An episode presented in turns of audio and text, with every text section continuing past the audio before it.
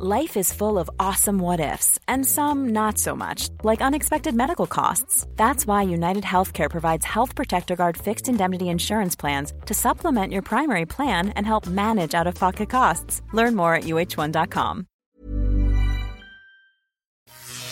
Hello, my name is Stuart Miles, and welcome to the Pocket podcast. The iPhone announcements might have been last week, but this is the week all the new updates, iPhones, and new Apple Watch actually arrive in stores for you to buy.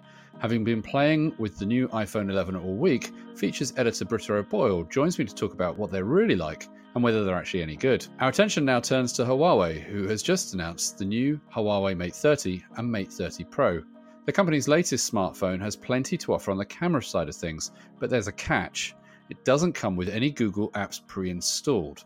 Chris Hall joins me to discuss what we've got in store for customers brave enough to embark on the new journey with Huawei. And I interview Caspar Thykier, the co founder of augmented reality business Zappar, to find out how the world of AR is changing the way we shop and what we can expect in the coming years from the technology. But first, Chris, to you, what does all this mean for Huawei and customers of the new phones? Well, where do we start with this one? Um, okay, so Huawei announced their phones that we were expecting the Mate 30 and the Mate 30 Pro. And as you would expect if you've been following Huawei for the past few years, they have thrown huge amounts of new technologies into these these new devices. Um, the camera is especially is an area where they are really trying to lead the pack, and they've been doing very well here as well. So the Mate 30 Pro has a quad camera system on the back, and that's your normal collection of wide angle, a regular angle, zoom, and a depth sensor but they're really squeezing the quality out. They're creating new technologies. They're trying to find new ways to use more sensitivity.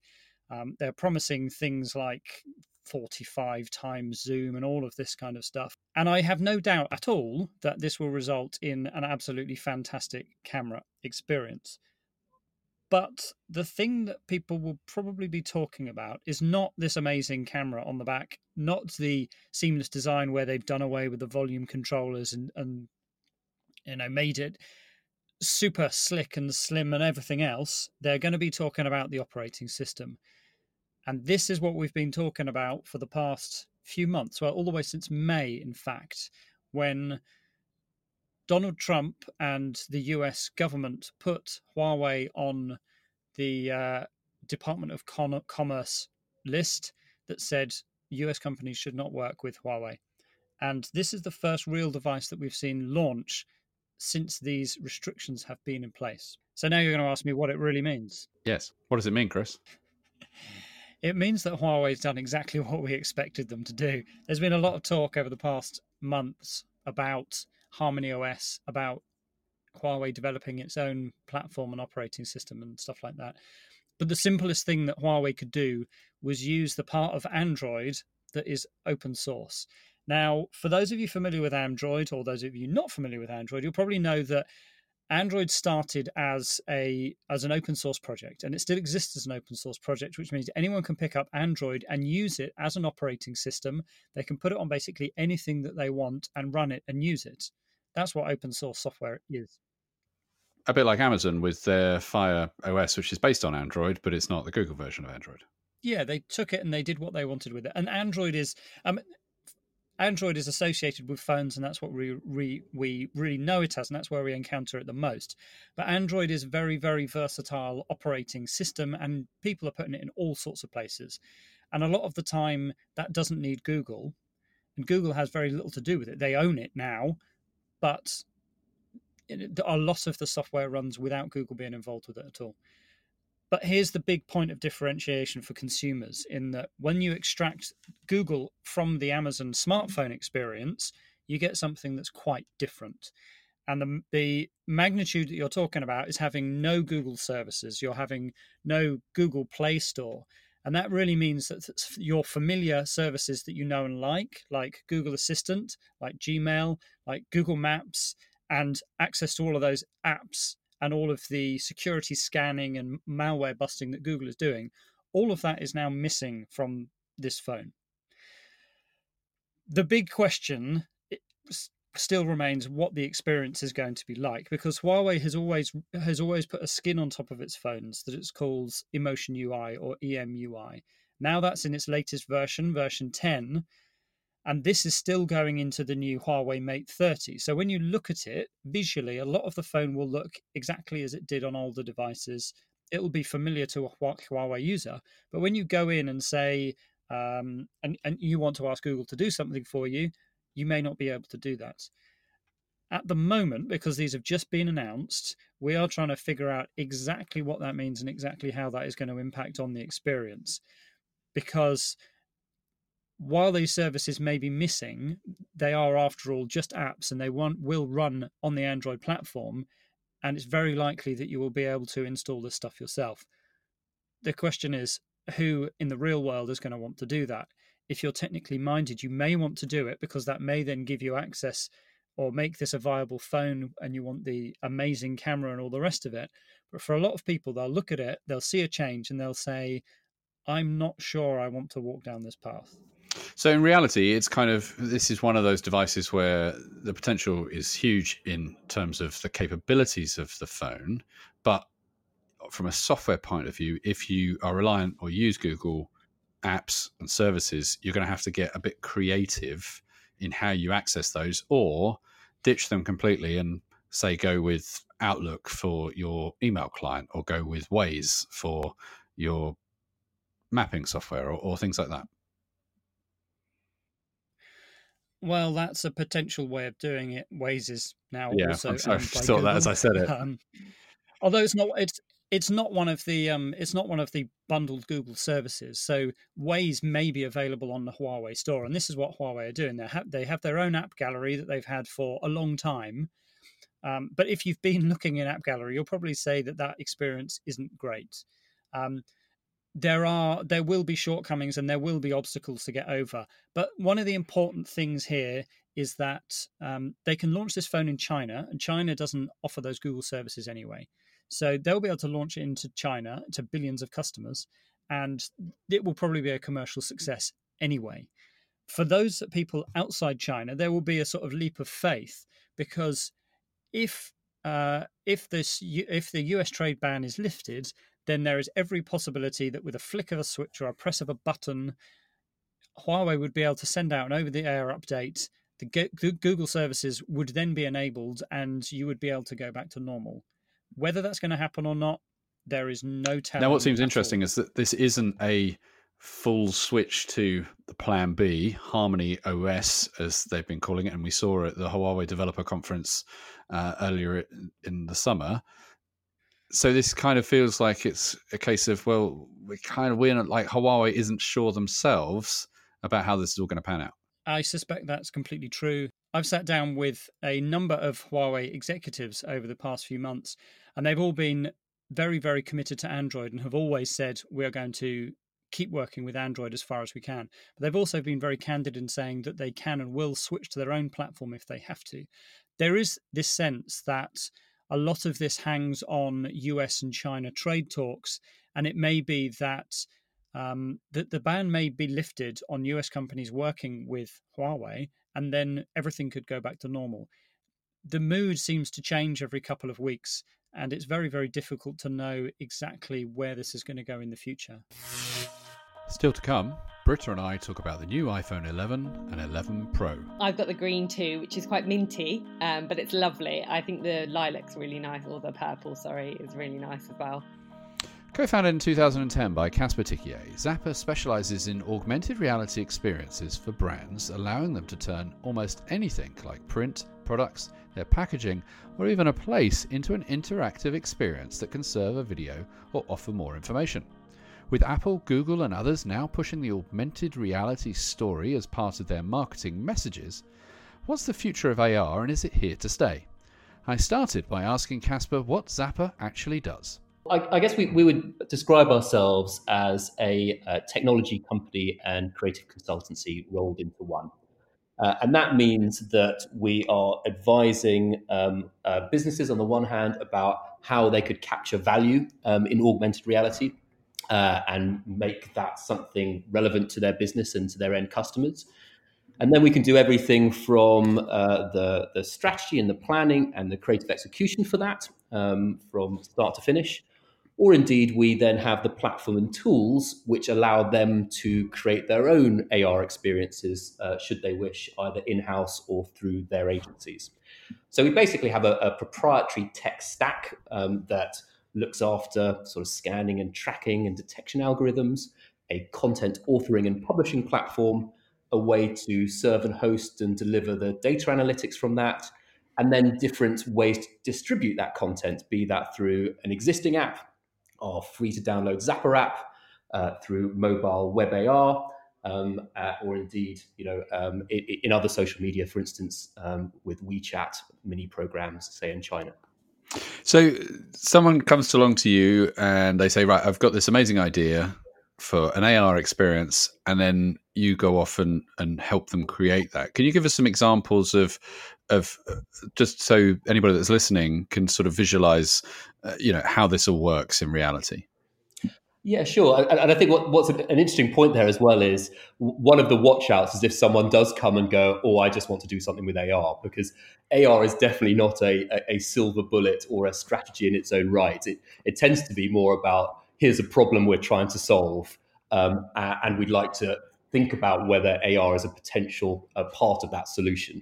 Uh, so, so I think it's you know quite important to kind of make sure that it's not seen uh, sort of uh, in its own lane. Um, it's part of a, a broader approach to, to, solve different business challenges.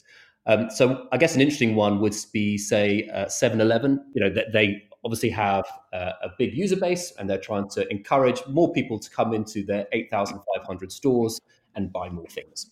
Um, and what we're doing is within their Seven Rewards app, uh, delivering a new camera function that allows them to uh, deliver different types of activity across the full year, be that around their uh, film promotion or their full football program or the programs they do with their brands, be that sort of Pepsi or Red Bull, whoever it might be, to create uh, little mini AR activities that allow people to earn reward points uh, and give them other reasons to go in store um, and buy specific products. So that's all about us defining an, you know, an entire kind of yearly program uh, that uses the camera effectively as a new way to engage people, but create mini content experiences um, in order to surprise and delight them, but most importantly, give them valuable reward points and, and real world um, benefits. And so, are there examples you've seen that maybe you haven't created that you think, wow, this is like one of those moments where anybody that sees this will instantly be excited by augmented reality? Well, I think the good news is that there are, you know, there there are certainly um, lots of really accomplished um, agencies out there who are, you know, who are steeped in creating good um, uh, branded content and creating, you know, these sort of stories for, for for for different brands and businesses. And so, really, all AR is just a different way of, of thinking about the narrative structure with spatial computing uh, in order to bring those types of experiences to life. Um, so, I mean, I guess you, you know you see a lot of that through um, uh, you know kind of I guess in Snap with some of the, the filters and, and, different lenses that they produce. Um, and so I, I, don't know. I wouldn't want to single any one out. I, I think one of the things that is exciting and, and, you know certainly to us is we're trying to democratize AR. We want more people um, and more companies thinking about how you do tell these stories with spatial computing um, uh, because we've seen how powerful they can be in increasing active engagement, um, being used not only for marketing but in learning, training, and development, um, or in, uh, uh, uh in from a new product development perspective, in order to um, uh, yeah, sort of tell these stories in a different way. And do you think that's one of the problems that AR has at the moment, which is that there does seem to be this barrier to entry through a technology point of view? I mean, I was talking to Lego earlier in the hmm. year with their AR uh, Lego hidden sets, where you can use a phone to to see different things that are happening once you've built the sets, and, and they yeah. were like, "Oh yeah, it's it's brilliant. It's designed for seven year olds, but unfortunately, you need an iPhone 6s or higher to to be able to run it." Yeah, well, I mean, again, a really, really good point. And, and, I think, you know, certainly one of the things that we've learned over a long time, I guess we, we first started in 2011, is, you know, we tend to think of, you know, uh, worst devices up rather than best devices down. You know, if you are truly going to democratize the technology, you need to make sure you're working within the confines of the phones and devices that most people have everywhere in the world. Um, and, and, you know, but the, the truth is, you know, we were making you know good stuff back in 2011 you know i guess it's just got easier since then um, uh, if you like.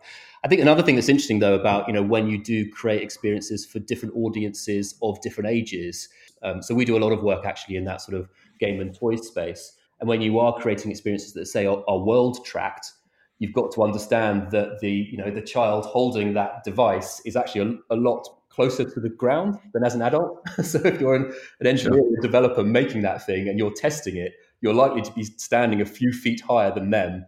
And you've also got to remember that actually their their hands and their thumbs, you know, if they are using it on a tablet, are also kind of less dexterous and can get to less parts of the screen. So there's lots of interesting things actually that aren't driven by the technology. Um, it's really about thinking about the end user, you know, that that context that they're in and you know how you make that UX UI um, uh, work for them uh, to, to make a, a, really worthwhile product. So it's amazing how you know I guess a lot of people talk about it. It's great that the technology can do it, but that's not a reason in itself to make it so. It really is you know um, how's it how's it making anyone's lives better or more enjoyable. And do you think? I mean, we've seen a, a large. We've seen first of all, it sort of seemed to be very much about virtual reality (VR), and then it moved towards uh, augmented reality AR. Do you mm. think uh, is is VR is AR now replacing VR in that in that sense? Yeah, it's always funny on that one. I mean, I, I always remember that um, you know most of the conferences over the last three, four, five years. You know, there's always been VR and AR sort of pitted on stage in this sort of almost celebrity death match against each other of which one's going to win.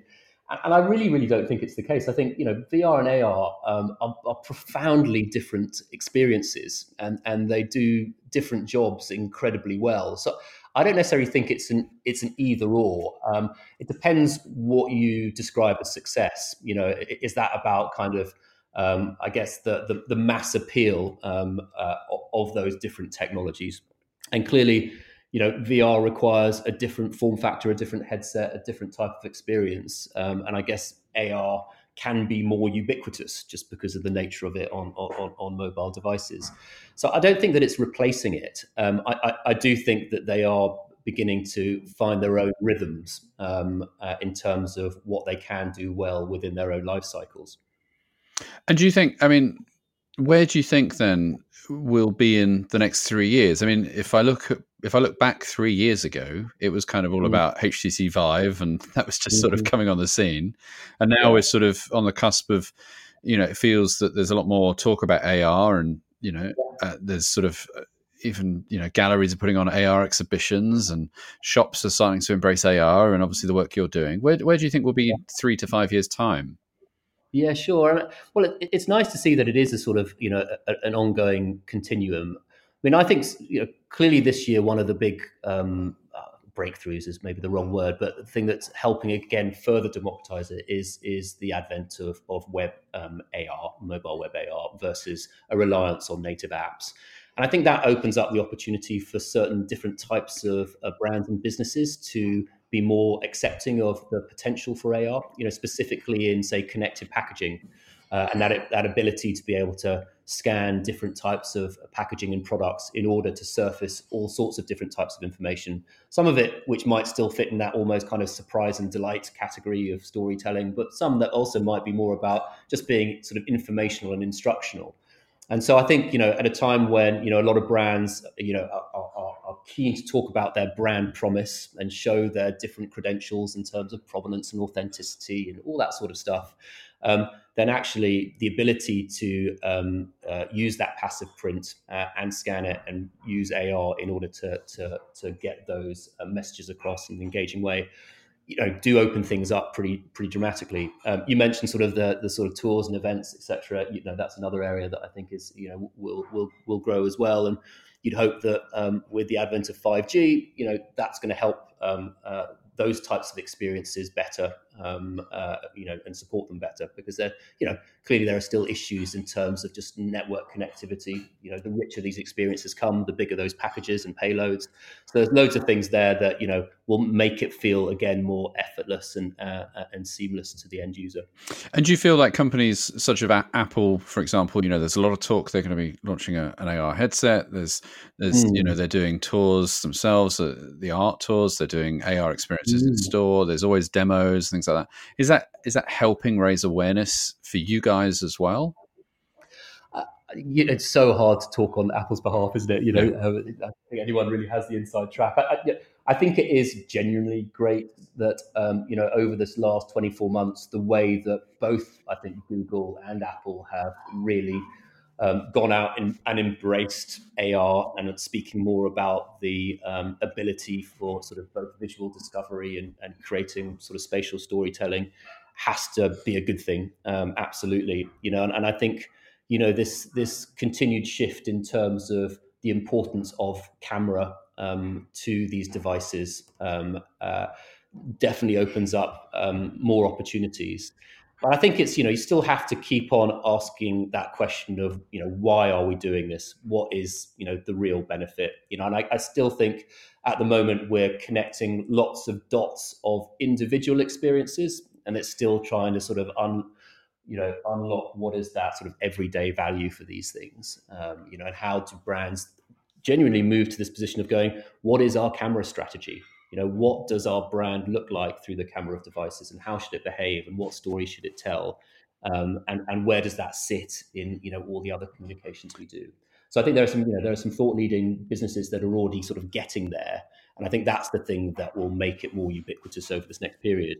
But it is wonderful to see people like, you know, clearly, you know, Apple and Google su- supporting this. You know. And how does, if, at the moment, if you look at the market, you've got, there's two, it feels like there's two main approaches to augmented reality. There's the sort of, let's do it through a phone or a, a, a tablet. Mm. And that's the sort of Androids with ARKit and, and ARCore and, and, and those kind of things.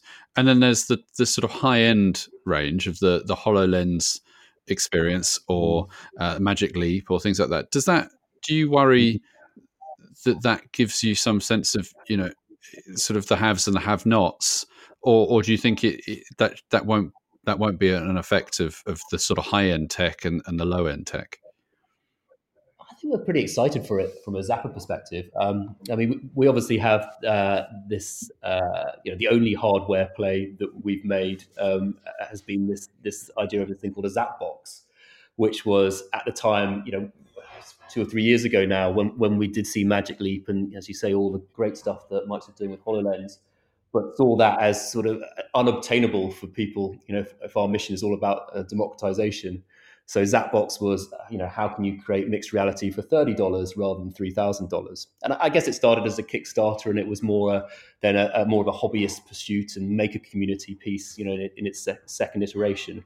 But it is still, you know, I think what's happening, you know, is that clearly the form factor of those devices and the power of them, and indeed the cost of them, is just going to go down um, over time. Uh, and similarly, the power of the mobile devices and, and the, the cameras, you know, um, uh, on them and, and, and the support with, with 5G, etc., are also going up. So I think over that next five year period, we're just going to see a, a different, more affordable form factor for some form of headwear that will become, you know, um, uh, more ubiquitous. So I think it's great again to see Microsoft and and, and, and Magic Leaps being um, investing, you know, for for everyone really in, in this technology.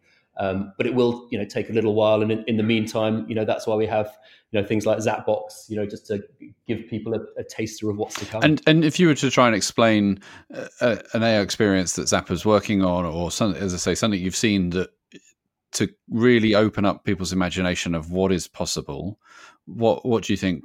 Would you say?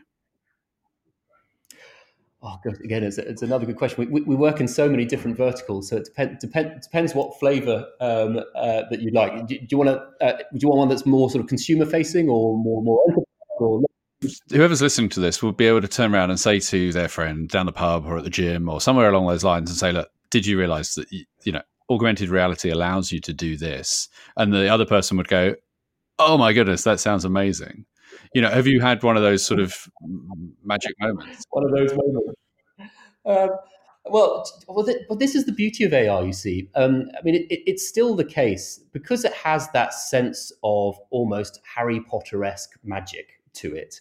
That even the most sort of simple AR experiences, where you're, you know, bringing just a poster to life, has that ability to um, genuinely put a smile on someone's face and make them want to show it to somebody else. Um, you know, I mean, some of the uh, uh, an example of that would be just some stuff we've done with local schools, you know, primary schools for their end of year posters, where you have the kids, you know, um, uh, for uh, let's say the show they're putting on in character, bringing themselves to life in posters, and just having a very simple feature for the parents to prop that in their calendar to know that they should go to that performance. But you know you show that to uh, both uh, you know both groups both the parents and the children and get them to scan those things and there's nothing miraculous there. You know that's technology that's been available and you know clear's worked for some time. But it's that there's something about that um, that moment of transition and that connection with some of the beautiful simple things with AR that I, I think are as powerful as when you go isn't it amazing I can put my, you know, IKEA sofa in my room and see how big it is, or look, I can bring LeBron James to life in, you know, you know, in my living room.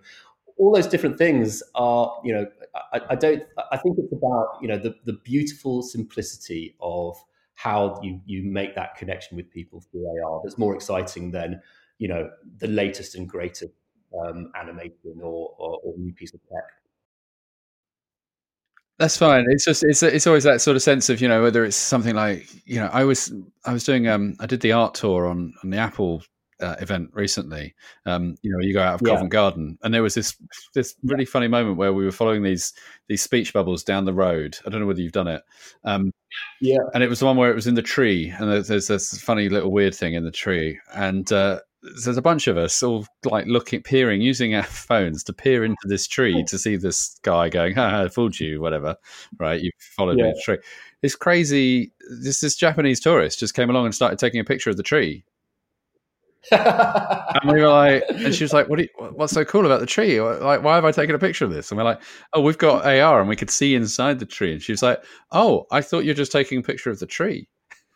Oh, I love it. And it was just that so, that sweet and innocent yeah. moment of like just she wanted to get involved. Yeah. Um, you yeah. know, but didn't know why she wanted to get involved. You know, and so and then we showed her that what we could see, and she's like, "This is amazing!" Like, it just completely blew her mind. But I think that's what. So that is, you know, I have to say, you know, it, it's so we're obviously way too close to it now, having kind of been um, showing AR people for for the best part of nine mm. years. But the thing that I still love is that you still go into all these meetings and presentations and research and show it to people. And that same sense of kind of enthusiasm for having seen it is is is still um, prevalent. Uh, and, and and I think you know because there's there's always that sort of worry about oh you know will that in, that initial moment of surprise and delight will that be something that eventually people tire of and I just don't know. I just think there's something really special about that moment of connectivity when the world around you does sort of open up this portal to other information. It just can't help but kind of go, I wonder what comes comes next. It is the sort of it's the sort of fortune cookie moment of you know what's in here. Yeah, I, I, uh, I do think it's still that element though of of uh, of of having to hold a device is still the yeah, frustrating it, barrier. It, you're right, but but um, I think that will that will become more uh, uh, more so as I guess we do have this movement from headwear, you know, from phones to, to, to whatever the headwear is. But I think we're still think we're a few a good few years out from that, um, uh, and I think that's certainly more true of again the people who are who are close to the sector. I think for most people, they just don't think about that. To to be honest um, you know, because they're so so reliant on their phone for other things. Um, it certainly will be nice when it is hands free. No, no question. You know, just opens up some really fun um, uh, other types of experience. Yep, it's that time of year again when Apple releases the next version of its iPhone. This year sees the range settle into two distinct camps the iPhone 11 and the iPhone 11 Pro. The Pro offers a third camera, better screen technology, and a few other tricks. But which one, if you're thinking of buying one, should you go for? Well, guess what? You're in luck. I'm joined by Pocket features editor Britta O'Boyle, who's been playing with the iPhone 11, while I've been enjoying the iPhone 11 Pro Max. We've both been playing, so we can find out what's what and which one, if you're undecided, should you go for. So, Britta, how have you been getting on? Uh, great, actually. I think the iPhone 11 is brilliant value for money. Um, you get a lot of stuff and a lot of technology that you didn't necessarily get last year for the same price. It's actually cheaper this year um, compared to the XS and the XS Max. So I think based on value for money and the technology you get, the iPhone 11 is a brilliant option for most people. Now I've got the Pro and the Pro Max, which is the the big daddy, so to speak, of the uh, of the whole experience with this, this huge screen. I've got an OLED display and I get a third camera and I get slightly better build quality. But to me, that feels like whilst a lot of people will enjoy that, that they're all I think you could easily enjoy the 11 and not pay that huge price. Yeah, I think I think you can definitely do without them, especially if you haven't got the two models side by side. I'm not sure that you'd notice the build quality unless you literally held the Pro in your hand and the 11 in your hand um, at the same time then you would notice because the pro is beautiful and the finish, the frosted finish is lovely. Um, but the... yeah, I've got the I've I've got them. I've been enjoying the midnight green version. What what color did you get for the uh, for the eleven? I've got the green too, which is quite minty, um, but it's lovely. I think the lilac's really nice, or the purple, sorry, is really nice as well. although that's more lilac-y too. they should have called them lilac and mint green, I believe. But hey.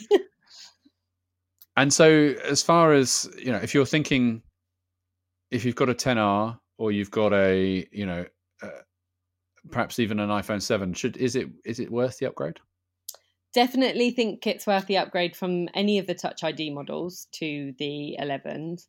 Um, I think the you'll notice a huge difference, mainly for the extra screen and everything. But actually, the camera is fantastic on the iPhone 11 as well uh, night mode it makes a big difference when it comes to low light photography which you still get on the 11 even though it's not a pro model. Um, you don't get the telephoto lens like you do on your 11 max which means you can't zoom in. Um, but yeah, and I thought I, have I've kind of find that it's one of those interesting cameras in that sense of it makes it a little bit better when you're uh, doing portrait photography of different people, but you can you know the the regular size camera that you get and the um, and the ultra wide, which is available on on both the 11 and the 11 Pro, is certainly you know certainly good enough. And I think the fact that both of them have night mode, which is the real big play for me this year on on the iPhones, certainly from a photography point of view. But it's that you know taking I don't know whether you found this when I when I was taking photos in, in poor light conditions. And there's a really good uh, good feature on Pocket Lint about how we, I went out in Richmond and, and, tested it against a couple of other Android phones. It's that sense of it really is. I don't know, excuse the cliche, night and day difference to the 10R, the 10S, and, and, and all that's come before it.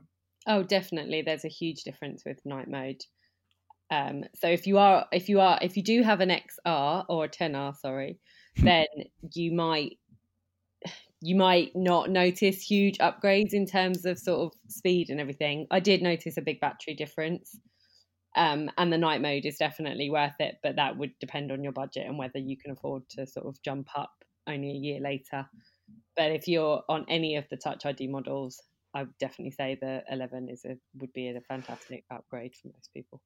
So, having used the 11, do you would you be would you wholeheartedly recommend that over the going for the 11 Pro, or do you think actually if you've got the cash, go on, just spend a bit more, a bit more money? If you've got the cash, then the Pro model, the finish on it is absolutely lovely in the flesh. But I would say that the 11 is far better value for money and probably makes more sense for most people. Yeah, I think I tend to agree with that statement. I think there is something beautiful, though, about the iPhone 11 Pro range and the quality of build. And let's not forget that overall, these devices are really easy to use and, and, and great additions to the update. Certainly, the photography is a lot better. And I think for me, given any choice, I would probably be a tart and settle for the 11 Pro just because that build quality really is that nice. That's it for this week. If you've enjoyed the show, can you please give us a five star rating on the podcast platform you're listening on? It really will help raise our profile and let others know you liked it too. Until next Friday, pip pip. Hi, I'm Daniel, founder of Pretty Litter. Did you know cats tend to hide symptoms of sickness and pain? I learned this the hard way after losing my cat, Gingy. So I created Pretty Litter, a health monitoring litter that helps detect early signs of illness by changing colors, saving you money and potentially your cat's life. Pretty Litter is veterinarian developed, and it's the easiest way to keep tabs on your fur baby's health right at home. Go to prettylitter.com and use code ACAST for 20% off your first order and a free cat toy. Terms and conditions apply. See site for details.